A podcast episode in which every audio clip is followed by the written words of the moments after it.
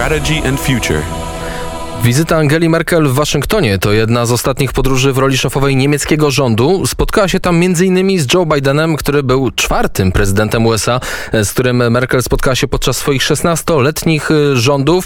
Pytamy, co przyniosło to spotkanie. Jest z nami już Albert Świdziński, ekspert Strategy and Future. Dzień dobry. Dzień dobry, panie redaktorze. Wydaje mi się, że tak jeszcze zanim zacznę właściwie, to wydaje mi się, że przyniosła jednak głównie słowa.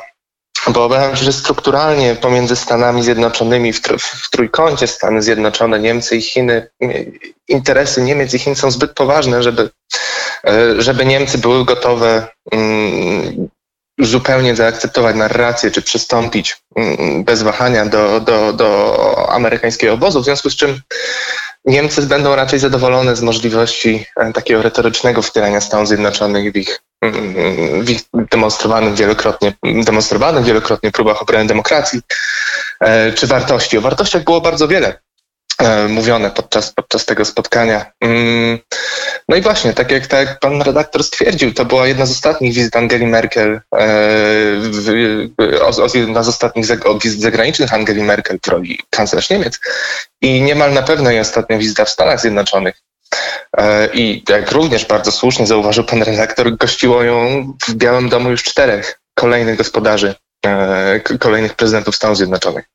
W każdym razie wizyta Merkel była wyczekiwana przez komentatorów, szczególnie w kontekście podejmowanej przez Joe Bidena, przynajmniej w sferze retorycznej, próby odnowy relacji transatlantyckiej oraz oparcie jej na Niemczech. Zanim jednak do czwartkowego spotkania Bidena i Merkel w Waszyngtonie doszło, o celach wizyty mówił podczas spotkania z mediami anonimowy przedstawiciel Departamentu Stanu USA. I nad tym wystąpieniem również warto się pochylić, chociaż na moment, bowiem obok rozbuchanej warstwy PR-owo-retorycznej zawierała ona w sobie również znacznie mniej eksponowaną, acz niezmiernie obecną warstwę twardych interesów, które pozostają znacznie bardziej istotnym elementem relacji obydwu państw niż wartości czy ideały. Podczas środowego wystąpienia urzędnika Departamentu Stanu nie zabrakło oczywiście obligatoryjnej laurki dla odchodzącej ze stanowiska Merkel, która miała być prawdziwym przyjacielem Stanów Zjednoczonych i adwokatem relacji transatlantyckich. Natomiast spotkanie Biden-Merkel zostało ocenione przez Departament Stanu jako potwierdzenie głębokich i trwałych więzów łączących obydwa kraje. I to właśnie w oparciu o jednego z najlojalniejszych sojuszników USA, z którym łączą je więzy gospodarcze, kulturowe oraz wspólne wartości, chciałaby administracja Bidena doprowadzić do rewitalizacji więzów transatlantyckich, w tym do zacieśnienia kooperacji w ramach NATO oraz realizacji ambitniejszej agendy vis-a-vis Unii Europejskiej. I jak stwierdził urzędnik State, relacje USA z Niemcami są kamieniem węgielnym tych planów, ponieważ dają możliwość skupienia się na globalnych wyzwaniach dla wspólnego przywództwa obydwu państw. Słowa te są piękne, a idee w nich zawarte szczytne. Warto jednak zauważyć, że jedno z pierwszych pytań na konferencji prasowej urzędnika Departamentu Stanu dotyczyło ubiegłotygodniowego ujawnienia przez Biały Dom datowanego na rok 2019 raportu Departamentu Handlu, w którym to raporcie rekomendowano nałożenie bardzo wysokich ceł na importowane do USA auta, w tym oczywiście auta importowane z Niemiec.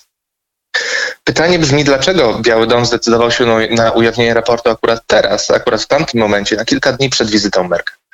Musimy również odnotować, że indagowany o ten właśnie raport urzędnik nie wystosowałby na niej żadnego dementi, stwierdzając jedynie, że w tej kwestii powinni się wypowiadać przedstawiciele Departamentu Handlu. Podobnie rzecz miała się z kolejną obok Nord Stream kwestią sporną między Berlinem a Waszyngtonem, a mianowicie z możliwym zniesieniem praw własności intelektualnej dotyczących szczepionek na COVID-19, czego zwolennikiem jest Biały Dom, a z czym nie chcą zgodzić się broniące własnego przemysłu farmaceutycznego Niemcy. Czwartkowa już konferencja Biden i Merkel w zakresie tematów podczas niej poruszonych nie różniła się zasadniczo od mającego miejsce dzień wcześniej wystąpienia pracownika Departamentu Stanu. Biden również rozpoczął od wygłoszenia laudacji dla Angeli Merkel i poświęcił wiele czasu kwestii wartości. Stwierdził m.in., że zarówno USA, jak i Niemcy oraz inne znaczące demokracje mają obowiązek przewodzić dzięki swoim wartościom oraz bronić ich, również w Unii Europejskiej oraz państwach kandydujących do dołączenia do wspólnoty, w których zachodzi jego zdaniem potrzeba dania odporu udawanym populistom. Skoro o tym mowa, Biden wspomniał rzecz jasna i o Chinach, które również muszą liczyć się z amerykańsko-niemiecką kontrą wobec ich prób podważenia wolności, a przynajmniej tak życzyłby sobie Biden. O Chinach mówiła i Angela Merkel, trzymając się przyjętej w Unii Europejskiej narracji, w myśl której Chiny są zarówno partnerem, jak i rywalem. Niemiecka kanclerz podjęła również próbę sprzedania wynegocjowanego w grudniu porozumienia CAI, porozumienia o inwestycjach pomiędzy Unią Europejską a Chinami, stwierdzając, że pomoże ono ustanowić równe boisko w relacjach handlowych z państwem środka, wymusić na nim stosowanie uznawanych praktyk, czy uznanych, respektowanych praktyk, a tym samym powinno być pożądane przez wszystkich. To oczywiście prawda, ale po pierwsze na równym boisku i intensyfikacji wymiany handlowej z Chinami zależy Europejczykom, Amerykanom natomiast, przynajmniej w obecnej i dość wczesnej, dość ostrej fazie rywalizacji hegemonicznej, zależy raczej na jej ograniczeniu. Po drugie, argumentując potrzebę wypracowania równego boiska za pomocą CAI, Merkel popełniła nie tylko drobne faux pas. Wystarczy wspomnieć przecież reakcję członków obecnej administracji USA na wieść o uzgodnieniu CAI, ale również stwierdziła, że istotnym jej elementem jest obietnica podpisania przez Chiny konwencji praw pracowniczych ustanowionych pod egidą ILO. Być może jest tak w istocie, ale jak zauważył w styczniu Frank Rister, to jest minister delegowany do spraw handlu zagranicznego we francuskim MSZ, podpisanie przez Pekin konwencji praw pracowniczych nie jest warunkiem sine qua non wejścia w życie CAI. Merkel i Biden mieli również omówić kwestię wycofania się wojsk Sojuszu Północnoatlantyckiego z Afganistanu.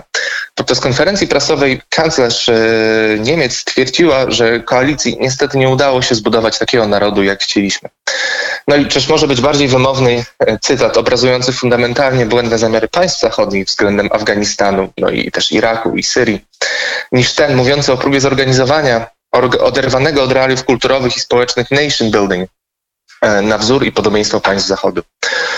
Teraz przenosimy się na Pacyfik, bowiem podczas konferencji prasowej po spotkaniu z Merkel prezydent Biden odniósł się też do wówczas jeszcze nieopublikowanego, a adresowanego do amerykańskiego biznesu ostrzeżenia wydanego przez Biały Dom, które dotyczyć ma inwestowania w Hongkongu. W owym opublikowanym dzień później, w piątek, przez Departament Stanu Skarbu USA ostrzeżeniu stwierdza się, że w związku ze zmianami w prawie Hongkongu, przede wszystkim z przyjętym 1 lipca ubiegłego roku prawem o bezpieczeństwie narodowym oraz nałożonymi w odpowiedzi na to sankcjami USA, amerykańskie firmy prowadzące działalność w Hongkongu powinny być świadome zagrożeń dla reputacji, zagrożeń finansowych, regulacyjnych oraz prawnych, na które mogą być narażone prowadząc biznes w specjalnym regionie administracyjnym. Autorzy dokumentu ostrzegają m.in., że na mocy prawa o bezpieczeństwie narodowym mogą być aresztowani cudzoziemcy, a dane zagranicznych przedsiębiorstw mogą być przechwytywane przez hongkoński i chiński aparat bezpieczeństwa. Zauważają także, że na mocy przyjętych w ostatnim roku przez Senat USA ustaw dotyczących Hongkongu, nakładających sankcje na firmy i urzędników uznanych za winne naruszeń praw człowieka, prowadzenie interesów z szeregiem podmiotów, w które te sankcje były wymierzone, naraża zagraniczne podmioty na możliwe konsekwencje ze strony amerykańskiego wymiaru sprawiedliwości. A że w strefie zgniotu pomiędzy Chinami a USA robi się coraz bardziej klaustrofobicznie, to Departament Skarbu zwraca również uwagę na to, że te przedsiębiorstwa, które starają się respektować nakładane przez USA sankcje, narażają się z kolei na retorsje ze strony Chin. Między innymi na mocy prawa ustawionego przez Chiny na początku bieżącego roku, które umożliwia im karanie tych firm, które się do amerykańskich sankcji stosują. W środę natomiast Senat Stanów Zjednoczonych przyjął jednogłośnie ustawę nazwaną Uyghur Forced Labor Prevention Act, na mocy której wszystkie wyprodukowane w Xinjiangu towary uznawane będą, w myśl zasady domniemania winy, za powstałe przy udziale pracy przymusowej, a tym samym ich eksport do Stanów Zjednoczonych stanie się niemożliwy. Owo całościowe embargo idzie więc o krok dalej, albo raczej o kilka kroków dalej, niż wprowadzone w czerwcu ograniczenia eksportowe nałożone na firmy produkujące oraz przetwarzające krzem, czy też te wprowadzone w styczniu 2021 roku, na mocy których niemożliwy stał się eksport wyprodukowanych w Xinjiangu pomidorów i bawełny. Za klamrę spinającą wymienione wyżej informacje o działaniach USA vis-a-vis Chin niech posłużą ubiegłoponiedziałkowe słowa szefowej Fedu Janet Yellen, która oznajmiła, że Waszyngton nie zamierza wznawiać zarzuconego podczas prezydentury Donalda Trumpa dialogu ekonomicznego z Chinami. Słowa Yellen padły podczas jej mającego miejsce w Brukseli spotkania z ministrami finansów strefy euro. Podczas dialogu z ministrami Eurogrupy szefowa Fedu stwierdziła również, że wspólnota transatlantycka powinna chronić porządek międzynarodowy utworzony po II wojnie światowej i dać odpór zagrożeniom dla otwartości, uczciwej konkurencji oraz odpowiedzialności. Kto owe zagrożenia stwarza? Zdaniem Yellen są to oczywiście Chiny oraz nieuczciwe praktyki gospodarcze przez to państwo stosowane, ale również Białoruś i Rosja. W ostatnim weekly brief mówiliśmy również o eseju, którego autorem jest Władimir Władimirowicz Putin, o wielu spotkaniach, które przeprowadziła w ostatnim tygodniu administracja turecka, między innymi rozmowy z izraelskim prezydentem nowo wybranym, z rozmowami pomiędzy tureckim ministrem obrony i jego włoskim odpowiednikiem. Wspominaliśmy również o dwóch ciekawych wydarzeniach, które miały miejsce na Kubie i w RPA, mianowicie o dość znacznych zamieszkach, które miały miejsce w obydwu tych państwach, częściowo na tle kryzysu gospodarczego na Kubie. W przypadku RPA chodziło raczej o aresztowanie byłego prezydenta. Natomiast jeżeli chcieliby Państwo dowiedzieć się, co napisaliśmy i co się wydarzyło w ubiegłym tygodniu, zachęcamy do lektury Weekly Brief na naszej stronie internetowej, czyli strategyandfuture.org. Dziękuję bardzo. Dziękujemy serdecznie. Jak co tydzień Strategy and Future Albert Świdziński był gościem Radia Wnet. Dziękuję i do usłyszenia.